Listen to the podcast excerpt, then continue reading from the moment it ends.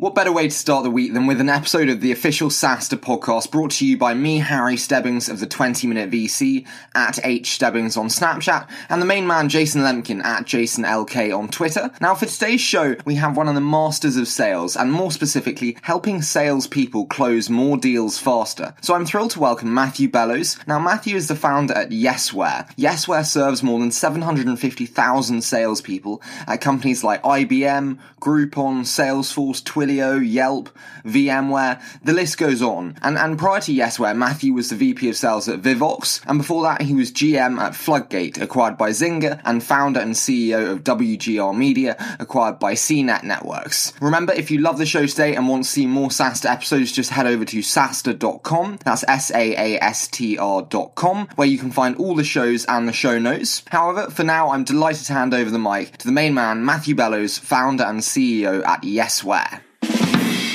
Good. That's perfect. Okay, I think we're warmed up. Matthew, so fantastic to have you on the official SaaStr podcast. Thank you so much for joining me today. Great, great to be here, Harry. Now, I'd love to start off by hearing a bit about you and how you came to found Yesware and the origin story. Well, um, we started Yesware about six years ago, and it was inspired by my time as a salesperson and a sales you know manager with a twofold goal. One, help salespeople be more effective, help them close more deals and make more money and two, gather the data from their activity so that managers and directors and VPs could be more successful at scaling their organizations. And and what was the aha moment for you? Was there a clear defining moment? Yeah, the moment was, you know, when I was standing up in front of my board of directors at my previous job, presenting my 30, 60, 90 day pipeline, telling them that we were going to close such and such a deal in three months and so so and so a deal in six months for hundreds of thousands of dollars, and realizing that I really had no data to back up those assertions. And it, it struck me as an incredibly uh, inefficient and dangerous place for me to be. And I thought, you know, if we can solve this problem, then we'll uh, we'll have a big, very big company. Now, this this is a very general question, but you you mentioned data there twice, and it's one that always entices me. And it's is sales now an art or a science? Uh, sales has always been both of an art and a science. The art is um, very much about person to person relationships and collaboration, how you work with people on in your company to get a deal done, and how you work with people at another company to get a deal done. That's largely art. Um, but science is very much about who you contact, how often you reach out, um, how what kind of company you reach out to, et cetera. And, and that's very well known data science. You help 750,000 people sell more and more efficiently. So I think we could consider you one of the masters of sales. Um, so I want to start then today with how we first connected. And it was from Fred at Rainforest QA, one of his uh, tweets. Uh, and it said about founders needing to sell a lot of their product before hiring a sales team. You replied that you had to hit a 1 million guideline for the founders selling their own product. So I'd love to hear how the personal selling journey was for you and the challenge you faced in the race for the first million dollar sales. Well, that's a that's a rough guideline for me, but I think it's it's served me well and served companies that I've advised over the years well because it means that especially for someone who's not a salesperson who started a company, you need to think about doing some sales yourself. One of the common mistakes that non-salespeople founders make when they're starting a business is I'm going to just go out and hire a salesperson and they'll be ma- magically able to get this done while I focus on the product or the uh, engineering or the accounting or whatever my expertise is. And I think that's a real problem. As a sales manager, as, as a founder, you have a, an incredibly inbuilt advantage as a salesperson and you just you do need to be able to close the first you know x amount of business, and I would say roughly a million dollars of revenue before you start to hire somebody else because you want to make sure that one, it's sellable and you have an advantage. And if you can't do it, I don't think anyone can. And two, that you have the confidence that when the new salesperson comes in, you know they're going to look at your activity and say hey if he can do it and bring in a million bucks then i can definitely do it would you argue that actually it's almost impossible to hire out a sales team if you've never done the sales yourself uh, it's not impossible to hire them but it's impossible to make them effective how can you know what you're looking for if you haven't done it it's tough, but I mean, people people make bad sales hires all the time. um, it's a it's a great way to waste venture capital money, but I wouldn't I wouldn't recommend it. So, how did you then, in that uh, race for the million, when you were selling the product yourself, how did your your strategy and approach alter as you improved the sales process as you got closer and closer to the one million? Well, I, I, mean, I'm a I'm a sales guy, so I've done sales for startups for long periods of time and run teams. So I felt very confident that I could sell the product. What I did was I hired, I brought in, uh, well, we had a marketing intern basically, a, guy named Paul Hackey, a hotshot, just out of college, super smart, hardworking, funny as all. And uh, I said, hey, you know, you've been doing this marketing thing. Do you want to try sales with me? And we'll see if we can try to sell this thing. And he was like, yeah, sure, I'm up for it. And so when he closed Box um, originally, one of our first 12 enterprise deals, he closed Box with very little help from me. I realized, okay, now we can scale the sales team because this new college kid, as, as talented as he is, uh, can close a big deal like that, then I think we can hire more people like that. And then in terms of there you go, hire you know hit a great milestone with getting Box. How do you then look to hire, scale out the sales team? Do you adopt Jason Lemkin's approach of hiring two sales reps and doing the comparison? What was your process with scaling up the sales team? Well, this was a place where I I made a lot of mistake actually. Of one, well, you could say one very big mistake. Instead of taking Jason's advice and hiring two more people and adding them to Paul's team, I said, Oh, we just need to find more people like Paul. And I went out and hired seven or eight of them. And, you know, Paul's a rare guy. It's hard to find more people like Paul. And so it, uh, we went through a long, painful process of discovering that just throwing people sales leads and expecting them to do as good a job as, as Paul and I could you know was not a good approach. What do you think? And actually, what do you think made Paul so special? Well, um, it's a combination of these. You know, he's sort of one of these 10x performers. He just he's he's smart, he's dedicated, he's hardworking. He's also extremely personable. He's also super dedicated to improving. So he just focuses on what he missed out on and what he could do better. And so he's extremely coachable. All things together made him a great first hire. I just wish we had moved a little more slowly on the subsequent hires. Well, what were the other learnings? You said you'd made some big mistakes in terms of, of the scaling out. I mean that that's the major one. The other one I think is the question that I think all founders face, especially founders with sales backgrounds. When do you hire a sales executive uh, to run the team? Like I kind of thought, hey, I can both be CEO and VP of sales because I was a VP of sales before and I was a CEO before. And I think, uh, you know, upon reflection, I would have done better to hire maybe so have Paul add two, maybe lose one, add two, maybe lose one, and then hire a sales manager right there. Instead, I sort of like tried to do both for too long a period of time, and um, and then basically realized this wasn't working, and almost had to hire a VP of sales, and then almost start again. And then in terms of specialization, obviously, as as you said, it's incredibly tough as you scale up, being the founder and the the head of sales. How how much of a role did sales specialization itself within the sales team play for you? So at the start, we didn't have any. We just had we just had salespeople. We didn't have an SDR team or a subsequent. You know, we had a we had a sales one sales operations person who was managing Salesforce, and I think that's right. I don't think you start with an SDR and a and a salesperson. I think you start with a core team of sales executives, and then subsequently, when you can do the ROI on on a SDR team do that. And that's what we did. We we added wait until several years later before we added an SDR team. And and now we've established uh, the, the, sales team and, and the core there of sales reps that you mentioned. In terms of establishing the sales cadence, how should we go about approaching this process with the sales cycle? The the single the most important thing is start to realize how, how much you're selling your product for. What's the annual contract value? And that's going to differ between what's actually happening and what your plan was for that to happen. But, you know, within six months of hiring one or two or three salespeople, you can start to, to look at the number of deals they're closing and how much they're closing for. And then realize, okay, now I have, you know, um, a five thousand dollar a year product, or I have a fifty thousand dollar a year product, or a five hundred thousand dollar a year product, and based on that, you know uh, what kind of salespeople you can afford.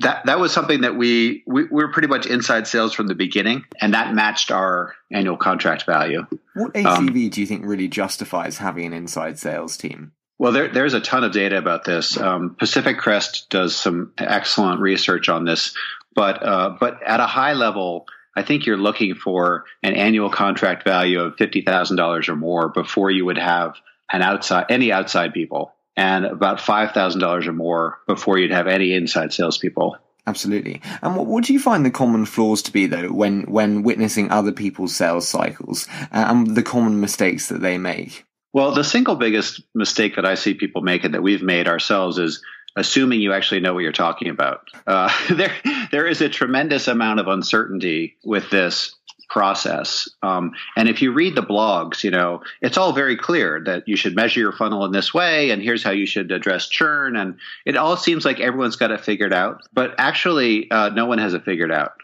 Um, and and even when you talk to you know sales leaders of publicly held companies, they're continually reorganizing their sales effort and changing their sales motion and and redoing the role of SDRs, et cetera. So uh, the first problem is if you think you actually you know what you're doing and you're certain about it. Once you, once you get past that, then you start to start to have some room for thinking about okay what do i what do i want to experiment on? What do i want to try to figure out? And then how can i do that?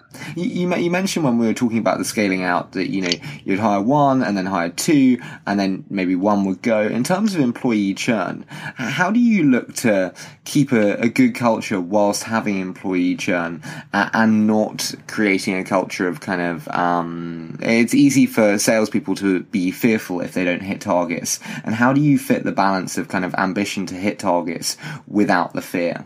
that is a world class question, Harry. That is, that is a, the one I that is, that is a very that is that is that is the role of a great sales manager, uh, effectively balancing enthusiasm for the work and the challenge, and uh, holding people accountable uh, when they don't do well. I, I, I would say that, um, largely speaking, the best people that I've seen, and actually I would not count myself in that in this category, but the the at sales management, the best people that I've seen throw their heart and soul into helping every single rep beat their number, and then have the the spine to be able to give people honest feedback about when the fit is not right for them. The the single uh, insight that I think drives that realizing that the people who are failing to meet their quota are also they're in pain too. They're struggling too they don't want to be unsuccessful. And so the message is, and I think it can be honest, I need to help you find a place where you can be more successful because it's not working here. Implementing a constant feedback loop whereby they're not surprised when it doesn't work out because you've constantly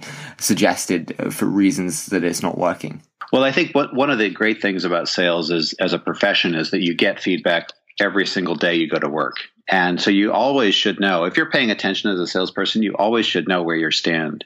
Uh, you know who calls you back. You know who doesn't. You know who uh, answers your email and doesn't. You know how much money you make at the end of every week and month and quarter. So there should be no. There, there's very little uh, ambiguity when it comes to performance and sales. One common reason for failings that I often hear from sales leaders is we just can't find the right people. And I spoke to Bill Binch uh, on the show a couple of months ago, and he said with regards to the sales team, it's always good to overhire to have extra capacity. So, what's your take on overhiring? Uh, I don't. I don't. I think it's a mistake to overhire. It's very hard to get to know somebody in an interview process. Naturally, you're going to hire people that don't end up working out, and whether that percentage is, uh, you know, five percent of your new hires or fifty percent can be the difference between you know making your number for the year or not. So you want to try to get it right as much as you can beforehand, but realize that there's going to be mistakes. And the worst thing you can do is try to perpetuate that mistake and make an unsuccessful person successful. What does your interview process look like for, for sales reps?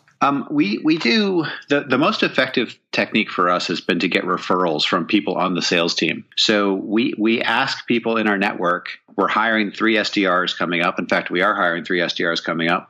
We're having a sales social event in Boston where people come to the office, meet the team, get to hang out, see other people in a sort of relaxed, no interview process they can see where we work and what it's like to work there, and then basically, uh, you know, decide who wants to interview for a job. Um, and then we start with a, a phone screen, and then another phone screen with a possible manager, and then we bring them in for a series of interviews that take anywhere between three and five hours to complete. And at the end of that process, you know, we're we're ready to make them an offer or not. And I'd, lo- I'd love to dive into a quick fire called 60 Second SaaStr. So I say a short statement and you give me your immediate thoughts. How does that sound? I don't know what you're going to ask, so I'm ready to go. so let's talk about improving email open rates. What are your recommendations?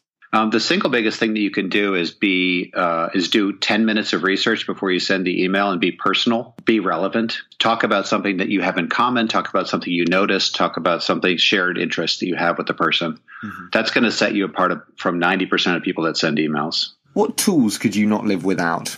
Well, we we uh, we live and die by Yesware here at Yesware, so that that would be number one on my list. Um, you know, in the old days, I would be tempted to say Salesforce, but um, more and more I'm finding companies that are starting businesses without a CRM and just using Yesware as their main repository of uh, company data, at least for a certain period of time. We can't live without uh, Gmail or Outlook. We certainly can't live without our cell phones. And what do you know now that you wish you'd known when you started? How much time have you got? Uh, I mean, this is 60 seconds, SaaStr. So you've got about 60, 45 seconds. No, 60 seconds. Let's, I would, let's go for 60 seconds from now. one of the many things I wish I knew now was that being more focused on what company targets you have, what, what prospects you have, what company personas you have, and specifically what marketing qualified leads look like, while scary to make a priori decisions is absolutely the right thing to do. I wish we had been even more focused on that at the beginning. Brilliant, you did that very well. Uh, tough, tough on that. Um, what, uh, what then? Final, final quickfire. What one character trait do you look for in any new sales hire? What do they have to have? Uh, I'm tempted to say sense of humor. Really? Because why? because you know it sets people apart like everyone's got to be relatively smart. Everyone's got to be hardworking. Everyone's got to be somewhat knowledgeable and personable. Um, they have a varied degree of analytical ability, but um, you know, startup life is tough. Rolling with the punches and all the changes and dealing with rejection is the most challenging part of sales and especially startup sales. So if you don't have a sense of humor, then your life gets pretty dark pretty quickly. Mm-hmm. No, it's it's interesting. Uh, the other day, my website went down, and for the first time ever, it was one of the worst things that happened in, in my business, and and I didn't quite know how to deal with the rejection. How do you deal with very difficult times when they do occur? What's your kind of framework? My basic framework, and I learned this in my first sales job. Uh, my first sales job was going door to door uh, for a nuclear weapons freeze campaign, a, a Washington-based lobby trying to stop uh, nuclear weapon prolifer- proliferation. And you know, you're knocking on somewhere between uh, 10 and 75 doors a night, asking for donations. Uh, as you can imagine, with that kind of topic, you get a, a wide variety of uh, rejections from uh, no thank you to you know don't even come to the door to like outright hostility get off my doorstep you hippie scumbag um, and the thing that I learned from that is just as you walk to the next door, or as you put down the phone and prepare to make another dial, or as you prepare to send a next email, you have to basically try to drop whatever happened in the in the past. And you should really not stop start the next activity until you've somewhat dropped the results of the previous activity. Because if you don't drop it, then you just carry that on into the next conversation and it tends to poison the day. But if instead of um, carrying it on, you sort of stop, take a breath, you know, let the anger and frustration and feeling of rejection and personal affront, you know, go, then pick up the phone. Uh, you have a much better chance of success. You're right. If only you were there the other day, you could have calmed. No, I mean, Harry, Harry, weeping at his site being down. What a loser! What did, um, what did you do? What did you do? I, I WhatsApped a friend of mine who's a CTO at a company and said, "Please help me," uh, crying face, and he did help yeah. me. Yeah, right. So that's he helped great. me. Yeah, so now you can go to my website, which hopefully is still up. Um, but then I've I've got a long form one for you now, and, and the last long form, and we mentioned data earlier, and kind of the role of data now allows managers to have a much greater view of of everyone's activity, and so I'm always intrigued as to activity management and to what extent we should do with this, and, and you do with this as a manager of a sales team, now being the founder, and and at what stage management then becomes micromanagement. Uh, this is an excellent question. Um, the, the, you have to start by judging by results. So the, the salesperson who uh, continually beats their number but doesn't make the activity metrics is not somebody that I would insist make their, beat their activity metrics. The salesperson who's new and we don't know where they're at, they have to make their activity metrics. And the salesperson who is not making their number has to make their activity metrics because it's really the starting point, but it's certainly not the it's not the goal. You know what I mean? Yeah, I do. I, I do. It it just seems strange. Is there not an onboarding time where the activity metrics uh, can wane a little? Not wane a little, but start off slower while someone embeds themselves in a company with the company culture and a new team. Is that not uh, possible to give them that gentler onboarding? Most companies have a what's called a ramp where they they project that a new salesperson will slowly ramp up to productivity, and that ramp can can be anywhere from you know one to six or even twelve months. um, depending on the complexity of the sale. So during that time, the salesperson is coming up to speed, learning the product, learning the competition, learning the uh, common objections, etc. That doesn't mean that their activity needs to be low. You know, I think after that point, if the person's great, then they don't need to do the numbers. They don't need to, you know, make 200 calls a day. But there's a very common correlation between activity and success in sales. There's that wonderful phrase, you know, the, the harder I work, the luckier I get, which very much plays out in, in sales activity. So I would say it's the rare salesperson who can not work that hard and still beat their number. I think in life, the harder you work, the luckier you get. But but but Matthew, it's been such a pleasure to have you on. As I said, I really wanted to make it happen after the the tweet, and amazing how Twitter can do it. So thank you so much for joining me today uh, and for sharing the story with Yesware. It's a real pleasure, Harry. And if any of your readers want to reach out and contact me directly with questions, my email address is just Matthew M A T T H E W at Yesware Y E S W A R E dot com. Well, there you go. Now you have Matthew's email, so you can email him all your challenging questions from today's episode. And I want to say a huge thank you to Matthew for giving up his time today to be on the show. And if you love the show and want to stay in the world of SaaStr, then you can follow me on Snapchat at hstebbings or the main man Jason Lemkin on Twitter at JasonLK. And if you'd like to see the catalogue of past episodes and articles from SaaStr, all you have to do is head over to saastr.com. That's S-A-A-S-T-R.com. As always, I so appreciate all your support. You you can always email me too, just like Matthew, on harry at the 20minutevc.com. And I look very forward to bringing you Friday's episode.